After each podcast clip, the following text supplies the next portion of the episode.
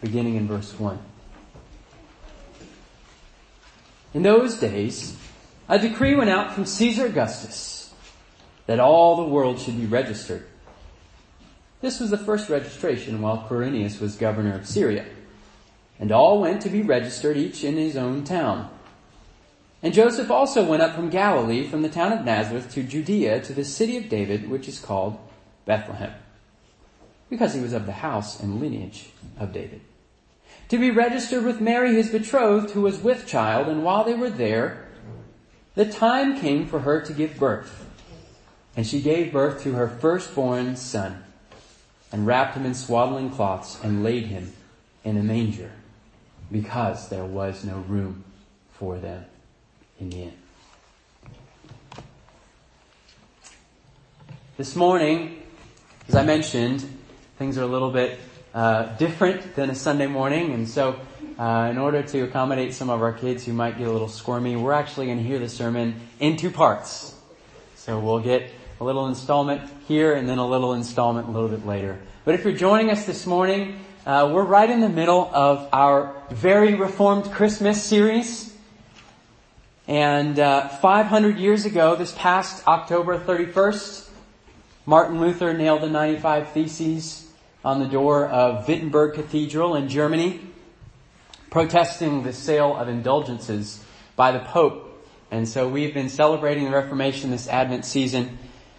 And I want us today, since it's Christmas Eve, I want to take us back to Reformation Eve, if you will the evening of October 30th, 1517, because something very significant happened that night. And uh, since it is Christmas Eve, I thought we would hear about Reformation Eve to the tune of uh, "Twas the Night Before Christmas." "Twas the night before the Reformation, when all through the church there'd be quite a stirring on October 31st. The thesis would be hung on the cathedral with care. 95 concerns of Martin Luther soon would be there. But Frederick was nestled all snug in his bed, while visions of a goose feather danced in his head. And he dreamed in his sleep of a monk with a quill, who just scribbled out words on a door, if you will, when over in Rome there arose such a clatter. Frederick looked in his dream to see what was the matter. And the end of the pen had flown like a flash. Longer and longer, across Europe it stretched till the end of the quill was tickling Rome and knocked the Pope's hat from off of his dome.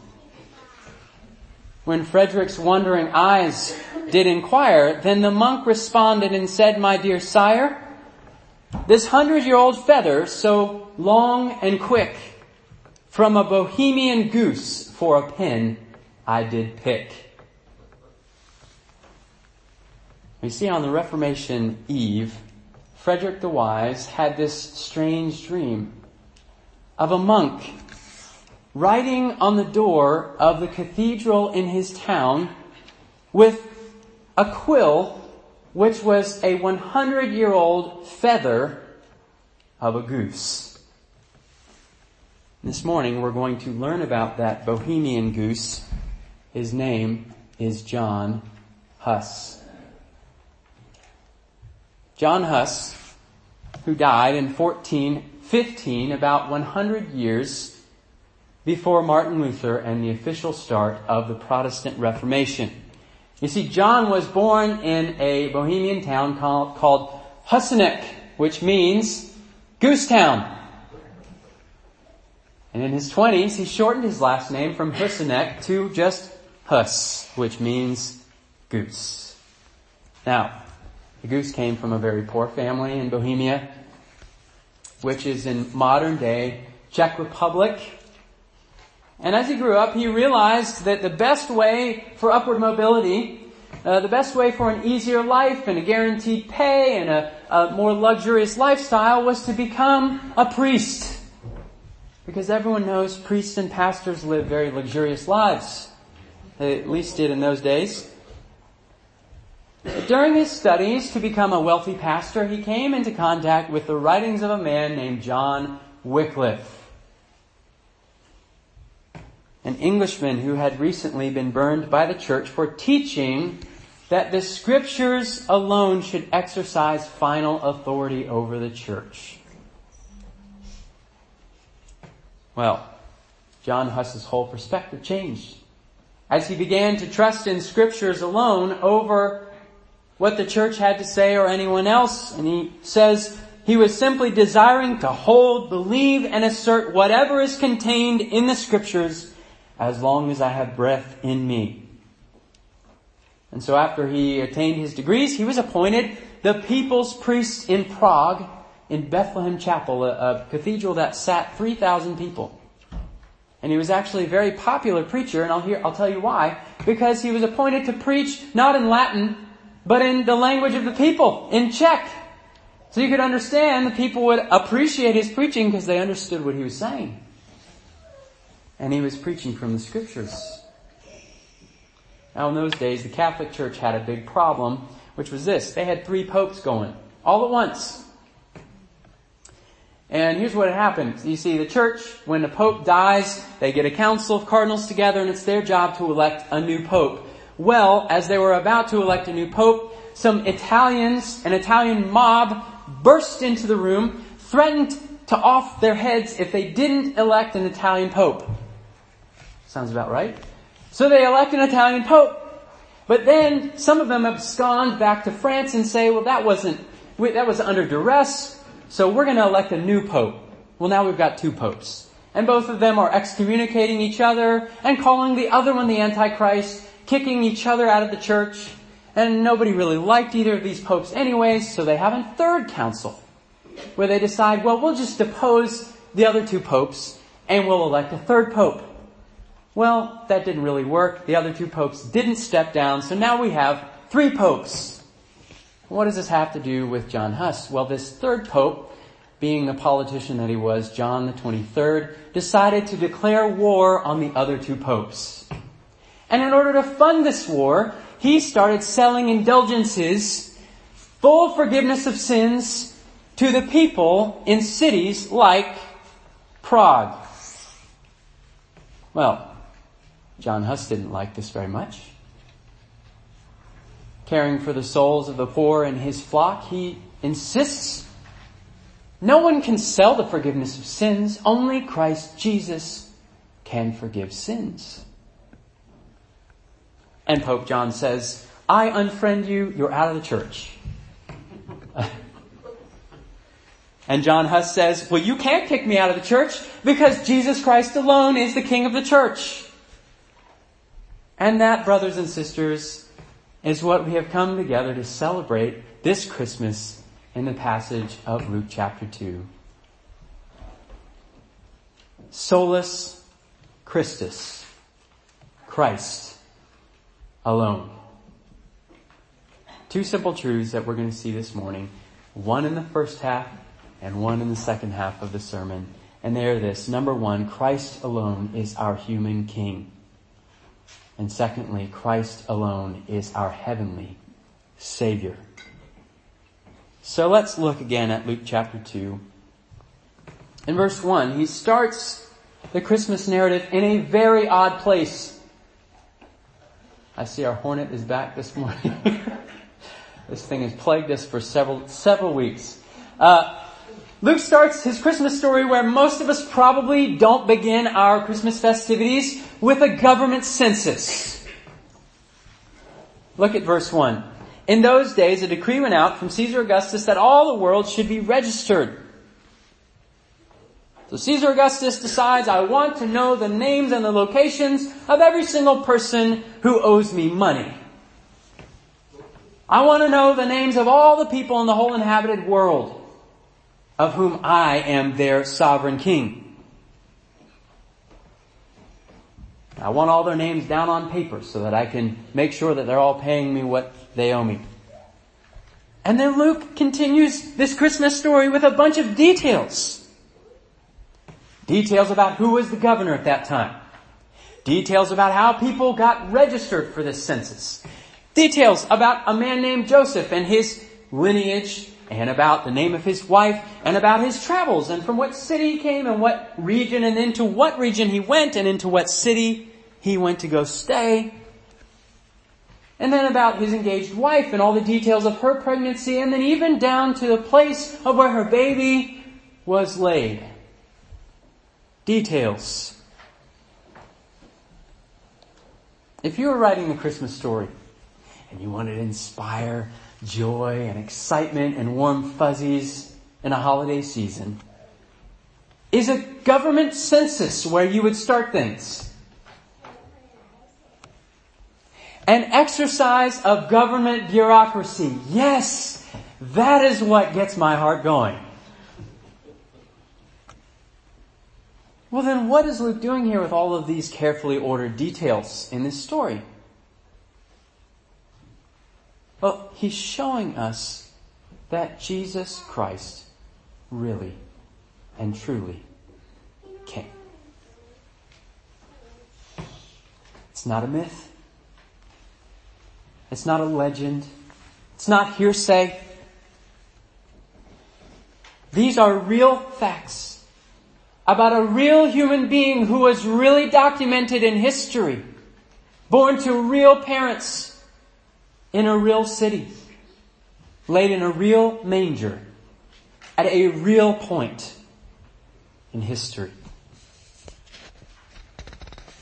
And if we had the government records from the days of Caesar Augustus, you could go in and pull the Chronicles off the shelf and turn to that page in Bethlehem and you would find listed under Joseph and his betrothed wife Mary, dependents one, Jesus, age zero. Would be there. And I wouldn't be surprised if Luke himself, when he was in Rome, did that very thing. You see, when we say that Christ alone is our human king, we're emphasizing the truth that Jesus was fully human. In every way we conceive of. He was a real person who could be written down and, and his name bubbled in on a government census form. He was a real baby that had to be born, a real infant that was swaddled just like every single one of us had swaddled our own children and grandchildren. Who was really laid in a manger.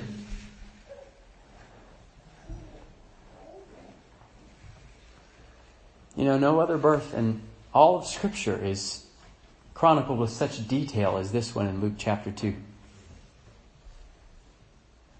Luke is saying to us this morning, friends, Jesus really has come. He really has. As a real human baby, in a real place, in real time. You know, this Christmas, I'm sure there are many things in our lives that feel very real to us. Your circumstances, whatever may be going on in your life, very real. Your sorrows, maybe you've lost a loved one or something really hard has happened recently and that feels very real. Maybe you feel guilty. Your shame, your hopelessness feels very real. Or maybe what's going on at work, your job. That is very concrete. That is real. Or maybe you're thinking back at the messy house you left behind. I know we did. Very real. Or kids, maybe you're thinking about the toys that are waiting for you under, Chris, under the Christmas tree. Very real to our kids this morning. This all feels very real, but this Christmas Eve, the thing that Matthew wants us to know and believe is more real than anything else in all of this world is that Jesus Christ is our human King. He is real. And He has come. He's qualified. Do you notice that Luke goes to great lengths to show us his resume, his qualifications, his pedigree? Look at verse 4. And Joseph also went up from Galilee from the town of Nazareth to Judea to the city of David, which is called Bethlehem, because, if you didn't catch it the first time I said it, he was of the house and lineage of David. God had promised King David over a thousand years before this that he was going to have a son who would one day sit on his throne forever. And then an angel in Luke chapter 1 comes and reaffirms this to Mary. And then he says, look, born to David, born in the city of David, Bethlehem, just like David. Friends, we live in a world where everyone wants to think of themselves as Caesar Augustus. I run my life. I'm the main character of my story. I'm in control. I should be king. But this Christmas, Luke shows us we need to bow down and worship the only one who is qualified to be king. And that's Jesus Christ. But look at what kind of king we're called to honor and obey. Look at verse 7 once again. Mary gave birth to her firstborn son and wrapped him in swaddling cloths and laid him in a manger because there was no place for them in the inn. What a contrast. Verse 1, we have Caesar Augustus in all of his pomp wants to know exactly how many people do I rule. And he's taking a record of all of his subjects so that he can build himself up in all of his power and esteem. I preside over the entire inhabited world. And then in verse 7, we have the true king laid in the manger. In fact, the angels point out that this is the sign that he is the king. That he's wrapped in swaddling cloth and laying in a manger.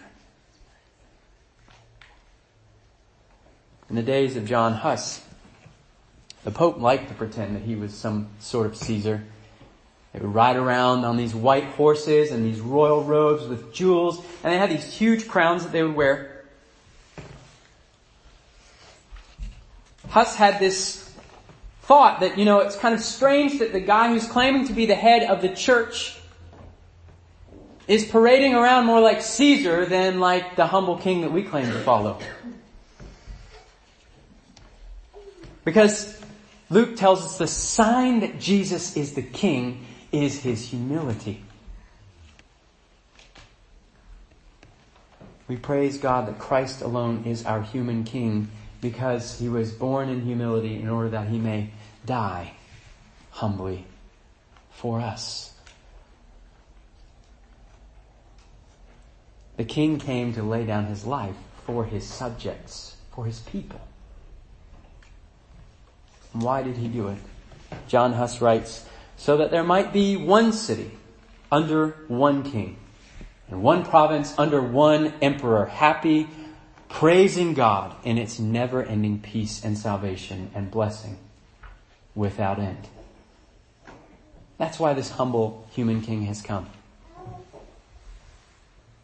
This Christmas we search, Luke says, search the whole world over. You can look in past, present, and future and you will only find one man in all of history who is qualified to serve as king.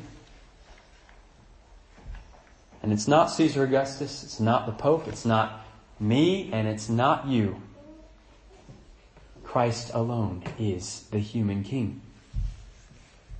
So let us behold him in all of his glorious humility. Born in Bethlehem, the city of David, the city of shepherds, laid in a manger. John Huss writes, He it is who feeds his sheep by his word and example, and by the food of his body he is the bishop holding supreme guardianship over his flock. Christ alone is our human king. Let's pray together.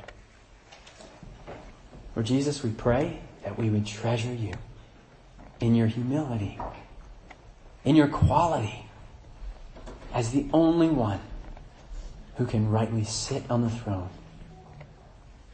and lead us and give us peace. It's in your name that we pray. Amen. We're going to give thanks for what we have heard.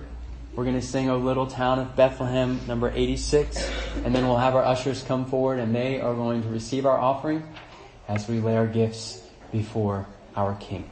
Let's stand together and sing number 86, O Little Town of Bethlehem. Well, our second point this morning comes from the second half of the Christmas story in Luke chapter 6. Because Luke chapter 2 is not only about how Christ alone is our human king, but secondly we see Christ alone is our heavenly Savior. So let's listen as the story continues in verse 8. And in the same region there were shepherds out in the field keeping watch over their flock by night. And an angel of the Lord appeared to them, and the glory of the Lord shone around them, and they were filled with fear. But the angel said to them, Fear not, for behold, I bring you good news of great joy that will be for all the people. For unto you is born this day in the city of David a Savior, who is Christ the Lord. And this will be a sign for you. You will find a baby wrapped in swaddling cloths and lying in a manger. And suddenly there was with the angel a multitude of the heavenly host praising God and saying, Glory to God in the highest, and on earth peace among those with whom he is pleased.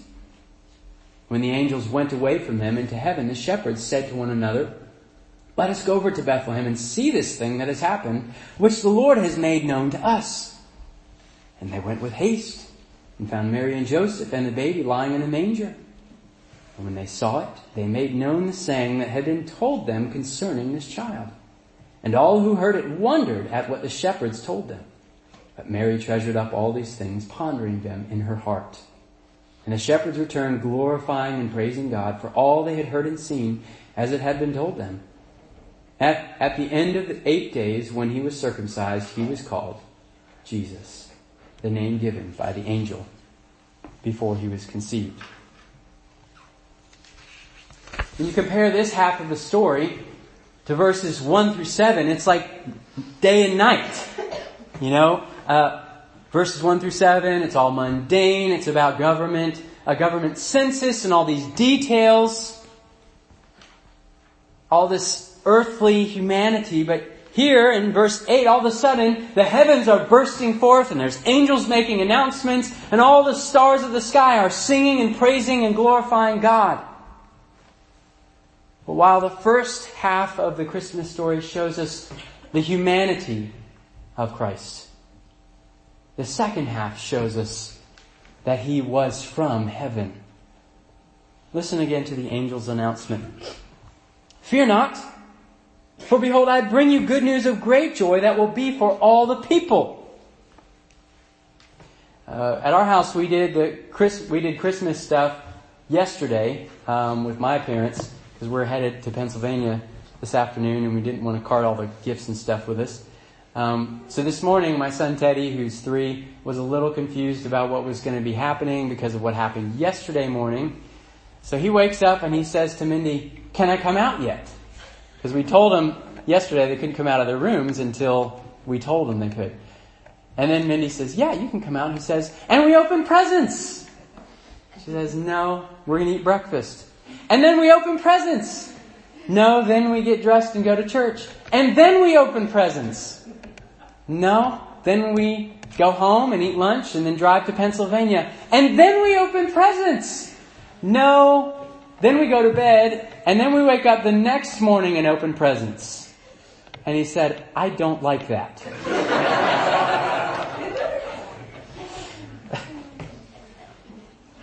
You know, even as adults, we feel that same contagious joy on Christmas morning, don't we? It's all the waiting and the anticipating and the hoping and it finally coming and you get up and in the living room there's a beautiful tree and all the presents underneath. But what is it this morning that the angels announced that's supposed to elicit such great and exuberant joy? What is it that the shepherds and all the people have been waiting and praying and hoping and, anticipating for years and years that when it finally came, there was this explosion of excitement? Verse 11. For unto you is born this day in the city of David a Savior who is Christ the Lord. And I wonder this morning whether that feels kind of like a letdown to you. A Savior. Is that really such joyous news? Is that good news to you? Why do I need a Savior? What do I need to be saved from? Well, if you were living in the days of John Huss in the region of Europe where he was from, that would have been a silly question because the people walked around with a constant reminder and awareness of their sin. In fact, if you were to talk to them about God and what is the character trait about God you know and acknowledge Him most as, it would be this. God means judgment. Because every time I go to church, that's all I hear about. When common people thought about God, they saw him as a judge waiting on his throne to dole out justice for their disobedience. And that's why indulgences were so effective. Here are all these people walking around, waking up, going to bed, feeling guilty, waking up guilty, going to bed guilty, and a guy comes along and says, I will write on an official piece of paper and sign my name to the bottom that says your sins are forgiven and that when you get to the entrance of heaven, you have to be allowed in. Can you see how people might be willing to fork over some cash for that kind of a legal document? Wouldn't it be great if we could all have a paper with a signature from the head of the entire church saying you're guaranteed admission into heaven, your sins are officially forgiven? You just frame that thing and put it on the wall and you're good. But the psalmist tells us truly no man can ransom another or give God the price of his life. For the ransom of their life is costly and can never suffice that he should live on forever and never see the pit. For he sees that even the wise die, the fool and the stupid alike must perish and leave their wealth to others. Their graves are their homes forever, their dwelling places to all generations. Man in his pomp will not remain. He is like the beasts that perish. The psalmist is telling us there's not a single man or woman walking this earth who can offer to ransom your life. There's not a man whose name can sign the bottom line of that forgiven of all sin and it mean a single thing. It doesn't matter whether it's the Pope himself. All men, apart from God, stand condemned under the eternal wrath of God for their sins and disobedience. We have to look for someone or something outside of this earth if we're going to find salvation. The psalmist continues, But God will ransom my soul. There may not be a single man or woman on this earth who could ever ransom me, but God will. He will receive me. This is why Christmas is good news, because Jesus Christ isn't just like all of those other earthly babies that were born. He was sent here from outside the earth Christ alone is our heavenly Savior. And that's why it's good news. This is why the angels praise God and sing glory to God in the highest and on earth peace among whom He is well pleased. It is God's greatest glory that He has sent us a heavenly Savior who is Christ alone. This Jesus wrapped in swaddling cloths found by the shepherds lying in a manger is God's gift to us. It is the ransom, the purchase, the redemption of our lives, of our souls. If you want a piece of paper that says your sins are forgiven, the apostle Paul says go to the cross. Go to the cross because that's where God has hung the record of your debt. And Jesus Christ with his own blood has stamped across it forgiven.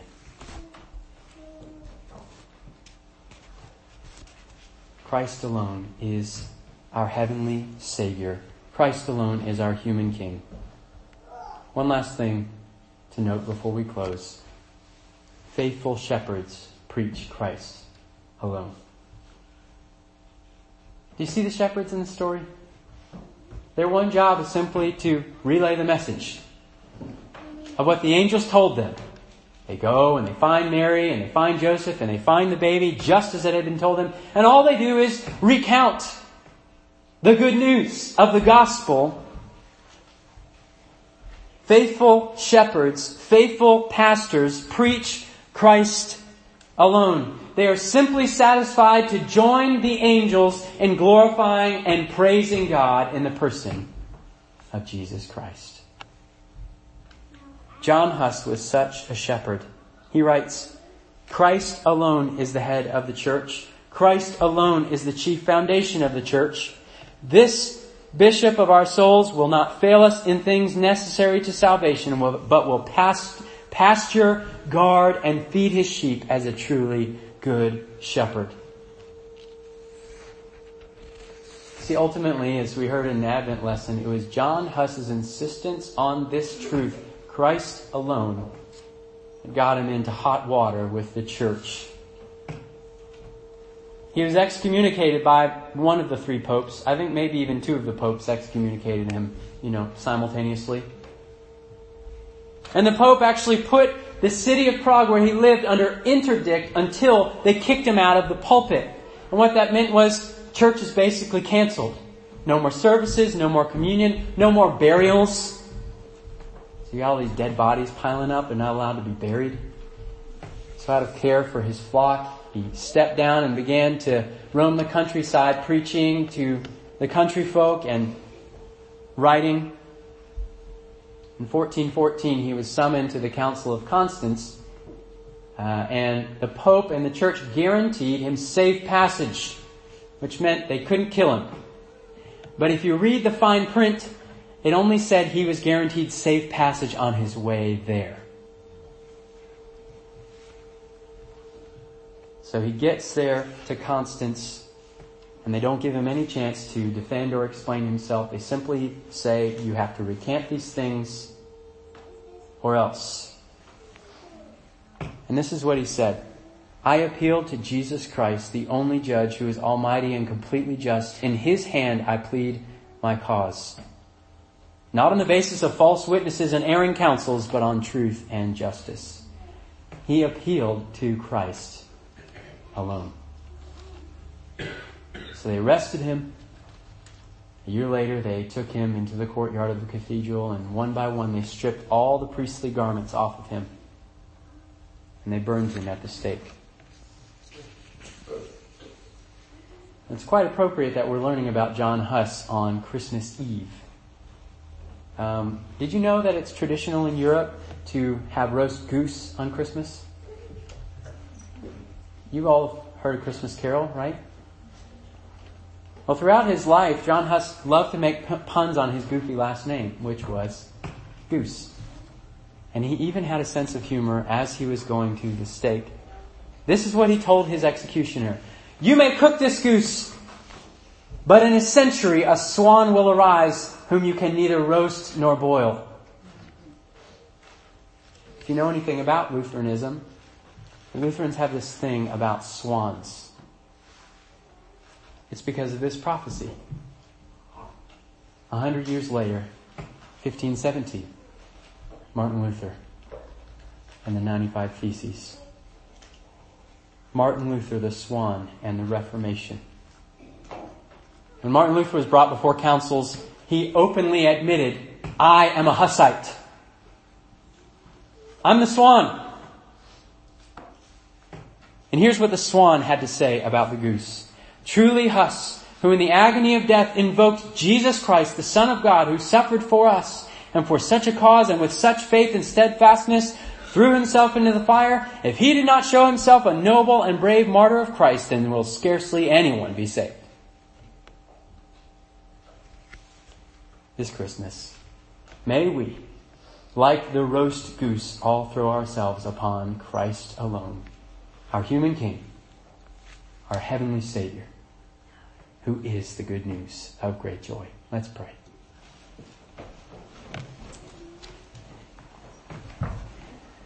God, we thank you for the example of men like John Huss who do not encourage us to put our faith in them, but simply point us back to Jesus Christ. Just like the shepherds, calling us to celebrate the King and the Savior. We thank you for giving us yourself, Lord Jesus. It's in your name that we pray. Amen.